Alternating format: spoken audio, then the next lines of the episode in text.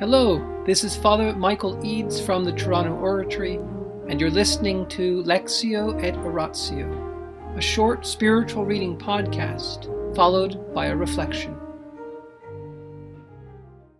The Life of St. Philip Neri by Antonio Gallonio, Section 19, Chapter 221. Philip never boasted at all of being the founder of the congregation although he was so.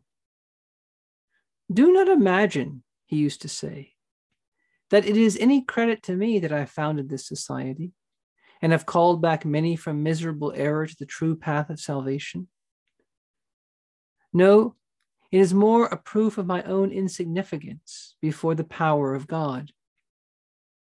For it is He who has used the worthless efforts of the least of His servants to achieve what has been done.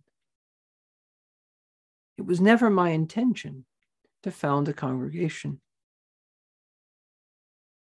Towards the end of his life, when they asked him to pray to the Lord in the words of St. Martin, If I be necessary to your people, I do not refuse the labor. Philip replied at once, Far be it from me to pray like that. I am not the sort of person who can be trusted to be of any use for the salvation of anyone. He used to say to Baronio, his confessor, that it caused him great sorrow that people thought so much of him, adding that he had often begged the Lord not to work miracles through him, and that anything of the sort that did happen might be credited not to himself but to the faith of those on whom the miracles were wrought. In the name of the Father, and of the Son, and of the Holy Spirit. Amen. Angels of God, our guardians dear, to whom God's love commits us here, ever this day be at our side, to light and guard, to rule and guide. Amen. Most Sacred Heart of Jesus, teacher of teachers, have mercy on us.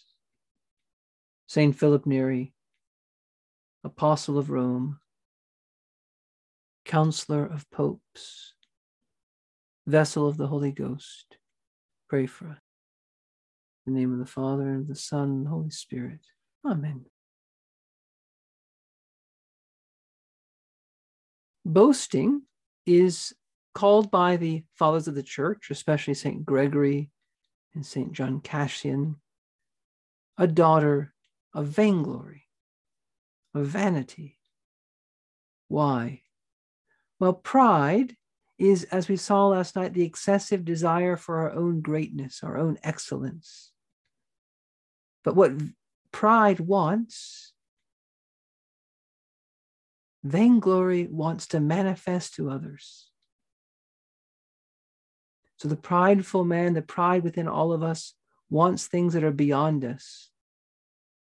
We go for things that are beyond our ability, beyond our strength, beyond our state in life,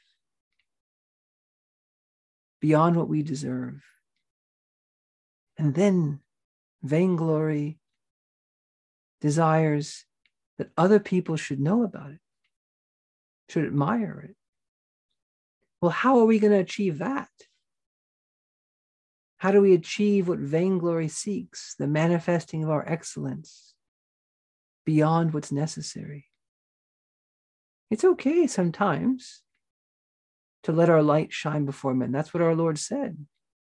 A city set on a hill cannot be hid. Let your light shine before men. In other words, don't refuse to do something good just because people might see it. But vanity wants to manifest it without a good reason and not oriented to, towards God and the salvation of others. The sin of vainglory wants to manifest, manifest our greatness for our own being puffed up, our own glory. That's why it's called empty vainglory, because it doesn't serve any purpose except our puffing ourselves up. And how do we go for this? Well, one of the main ways is by boasting. Boasting. Speaking of ourselves, speaking of what we have done, as though it depended all on us. Telling other people what we've done, what great things we've done. Using words to show forth how excellent we are. I did this and I did that and I was there and I said this. And so Gallonio tonight recognizes that humility undermines pride, which is our main spiritual enemy. But also it undermines vainglory, that capital sin, who has daughters like boasting, contentiousness, stubbornness, love of novelties, disobedience, all ways in which we somehow don't want to be underneath, lower than other people. But notice St. Philip, he didn't boast. He founded a congregation that was doing incredible good, congregation that's still going today. But he did not put himself forward as the founder because St. Philip was deeply aware of the primacy of God's grace. St. Philip knew that the primary author of what had happened was God. And after God, it was the Blessed Virgin Mary. And then St. Philip was used. Yes, he was used. He was God's instrument. And yes, he had to cooperate. But he thought that his contribution was pretty insignificant and that his efforts were kind of worthless. And that he hadn't quite done all that God would have wanted him to do. St. Philip was deeply aware of how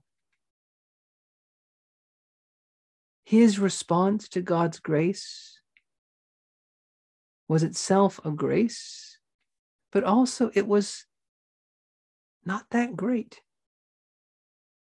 Could have been better, could have been different. And St. Philip really understood that he had been made out of nothing.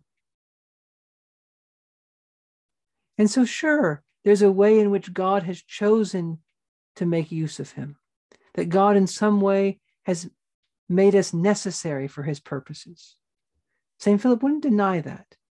He wouldn't deny what St. Martin of Tours said that if I'm necessary, I don't refuse the labor. There is a way in which that has to be true, that God has chosen to use us. But St. Philip was also like Socrates. He was constantly wanting to teach people. He was constantly wanting to help people understand that the way in which God uses us is not based on some intrinsic worth that we have of ourselves. We are made from nothing. That means everything we have, everything we are, depends on God. If God were to remove his hand, we would return to what we are, which is nothing.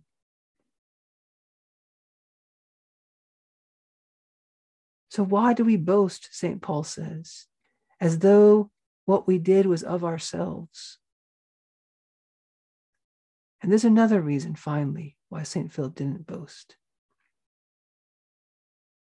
Because whenever we boast, the very thing we boast about tends to get diminished.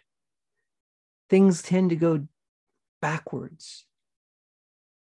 Things tend to get poisoned and spoiled a bit. It's God's way of trying to teach us not to boast. Because as soon as we start puffing ourselves up about something, God will not be deprived of his glory. God does not want us to think that by taking glory to ourselves, we will achieve anything. And so, to teach us that lesson, he lets what we're boasting about decline a bit, decrease a bit. And St. Philip didn't want the oratory, he didn't want his congregation to decline, he wanted it to grow, he wanted it to flourish. Let us ask the Lord tonight during this beginning of Lent to try to imitate St. Philip, to very rarely say, I did this and I did that. Very little boasting is necessary. Our Lord warned us that the Pharisees loved to fast and pray and give alms so that they might be seen by men. They love to be seen by men. But St. Philip teaches us that our Father who sees in secret will reward us. What matters is not what other people think of us, other human persons. What matters is what God thinks of us. It Doesn't matter if we seem good to others. We want to be good. Come, Holy Spirit.